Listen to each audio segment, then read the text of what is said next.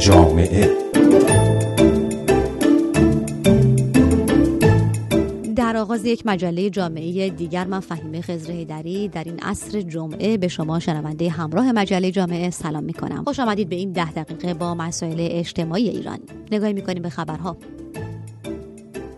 خبرگزاری مهر از قول مرکز های مجلس اعلام کرده است که با توسعه و رواج سایت های همسریابی در ایران بعضی جوانان همسران خود را از طریق اینترنت انتخاب می کنند. برآوردهای مرکز نشان می دهد که سالانه 500 ازدواج اینترنتی در ایران به ثبت می رسد.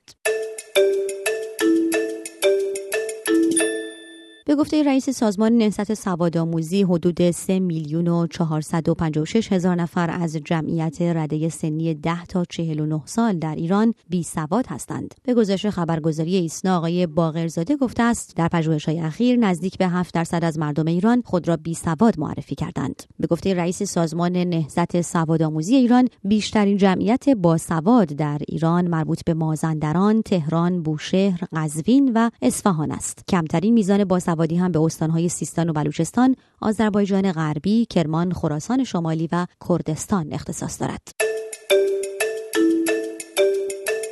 هفته گذشته در مجله جامعه به موضوع بیارتی پایتخت پرداختیم. نگاهی کردیم به اتفاقهای ناگواری که در خطوط بیارتی یا اتوبوس تندروی تهران افتاده و می افتد از سحر گفتیم یکی از شهروندان تهرانی که دو هفته پیش قربانی بیارتی شد قربانی سرعت زیاد سرعت خیلی زیاد سرعتی که او را روی خط آبره پیاده تا هفت متر به جلو پرتاب کرد. بعد از برنامه هفته گذشته جامعه موفق شدن با همسر سحر درباره آنچه که در خطوط اتوبوس تندروی پایتخت رخ داده و می‌دهد به گفتگو بنشینم. موضوع فقط یک تصادف یا چند تصادف مرگبار نیست. موضوع خطوط مرگ است در دل شهر. پس از این اتفاق همسر سحر و دوستانش ماجرای بیارتی پایتخت را دنبال کردند. حالا گروهی از شهروندان پایتخت نشین به موضوع تصادف و ناامنی در خطوط بیارتی حساس شدند. همسر و دوستان و اطرافیان سحر تصمیم گرفتند دیگر شهروندان را هم نسبت به موضوع حساس کنند. این گروه از شهروندان تصادف در خطوط بیارتی را دیگر یک تجربه شخصی نمی‌دانند. آنها می‌گویند این خطری است که همه شهروندان کلان شهر شلوغ را تهدید می کند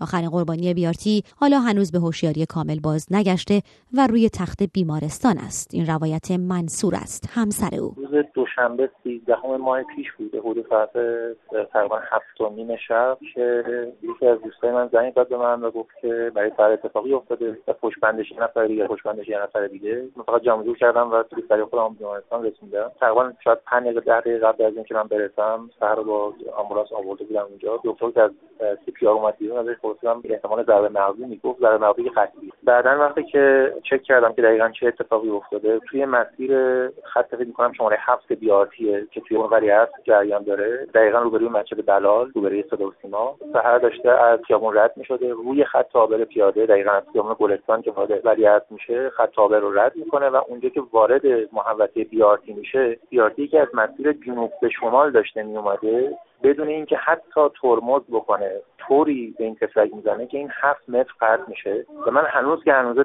در تعجبم که توی مسیر جنوب به شمال خیابان ولی که سربالاییه چقدر بی احتیاطی و چقدر سرعت باید داشته باشه راننده که یه همچین اتفاق بیفته. یعنی حتی ندیده از ترمز هم نکرده. شدت ضربه طوری بوده که جمجمه شکسته ترقوبه شکسته دنده های دو طرف شکسته لگن شکسته. و من بعدا با یکی از شاهدای صحنه که صحبت می‌کردم می‌گفت یه دیگه می‌گفتن اینکه تموم شده دیگه ولش کنید. منصور که پس از تصادف همسرش در خط بیارتی موضوع تصادف ها را با دقت و حساسیت دنبال کرده از تکرار این حوادث پس از تصادف همسرش در خطوط بیارتی خبر می‌دهد. متاسفانه همینجوری دائم هر روز داره این اتفاق داره تکرار میشه. یعنی بعد از اون یه مورد دیگه من منجر به صوت دیدم تو همین باز خط بیارتی اتفاق افتاده. پری روز اتوبوس زده بود به یه خانمی همسن سال سحر که بچه هم همراهش بوده ظاهرا. خوشبختانه شدت ضربه به اندازه سحر نبوده ولی اونم مشکل داشته. فکر می‌کنم باز به خاطر یه هفته بعد از اتفاق سحر دو تا بیارتی شاخ به شاخ به هم زدن. این باید کنترل بشه. شما هر امکانی که توی شهر ایجاد می‌کنین هر کسی ایجاد می‌کنه دستش درد نکنه ولی موظفی که امنیت شهروندی رو چه به لحاظ فیزیکی چه به لحاظ منتالی تامین بکنه. من خب تا قبل از این خودم استفاده کننده بیارتی خیلی نبودم. خیلی هم حساس نبودم. ولی بعد از اینکه دارم با با آدمای مختلف حرف می‌زنم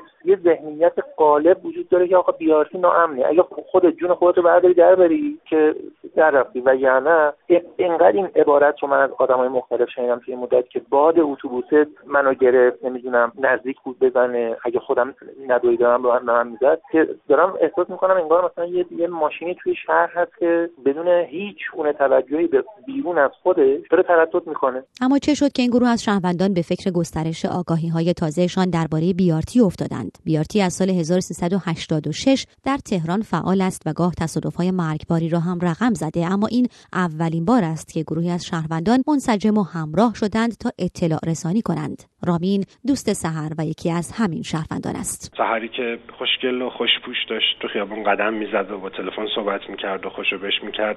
در عرض شاید واقعا کسری از ثانیه تبدیل شد به توده بی حرکت که افتاده بود رو زمین و نزدیک نیم ساعت رو زمین افتاده بود تا زمانی که آمبولانس برسه و ببرنش بیمارستان. تا اینکه خوشبختانه الان یک مرحله سختی عبور کرده و وارد مرحله سخت دیگه داره میشه. شما فکر کنید هفت متر پرتاب شده و اصلا بیشمار استخونایی که تو بدن این دختر له شده و شکسته. رامین می‌گوید ما تلاش کردیم بقیه را هم به موضوع حساس کنیم به اینکه شریانی در شهر وجود دارد که در تأمین امنیتش واقعا کوتاهی شده. دو تا اتفاق افتاد. یکی اینکه دیدیم این وسط خب طبعا راننده مقصر بوده به خاطر اینکه حواسش به جلوی ماشین نبوده و سرعت داشته و ترمز نگرفته و کوبیده به سحر. ولی در کنار اون چیزای دیگه هم بود. یه واقعیت بود که اونجا روشنایی نداشت اون ایستگاه. یه واقعیت بود که کنترلی روی سرعت این ماشین خط ویژه به اون شدت انجام نمیشه. پلیس داره کوتاهی می‌کنه. یه واقعیت دیگه بود که اصلا این خط ویژه خط ویژه غلطیه. به لحاظ ساختارهای مبلمان شهری حتی غلطه نوع اتوبوسش غلطه این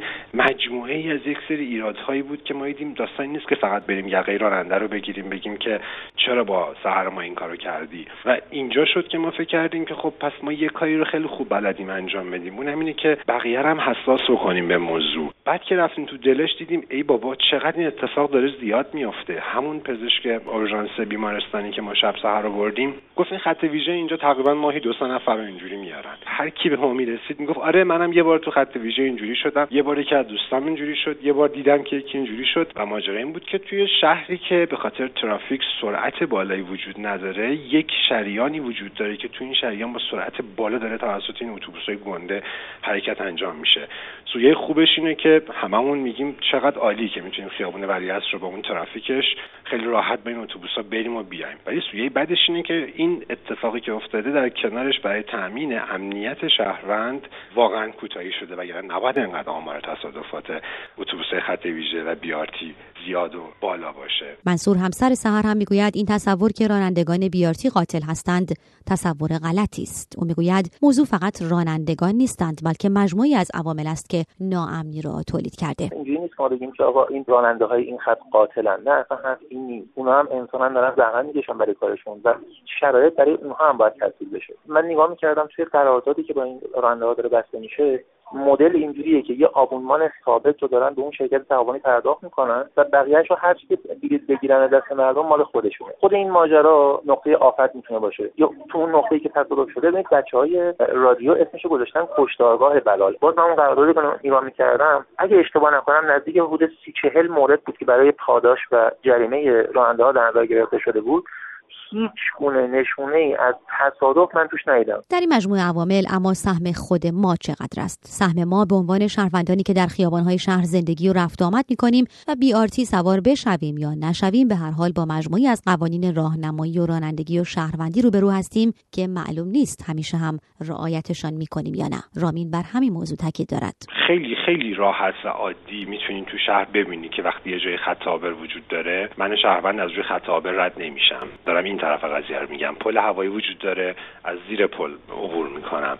وقتی ما میگیم حساس کنیم آدم رو نسبت به موضوع فقط این نیست که همه بریم مشتمون رو گره بکنیم و شعار بدیم جلوی اتوبوس خط ویژه.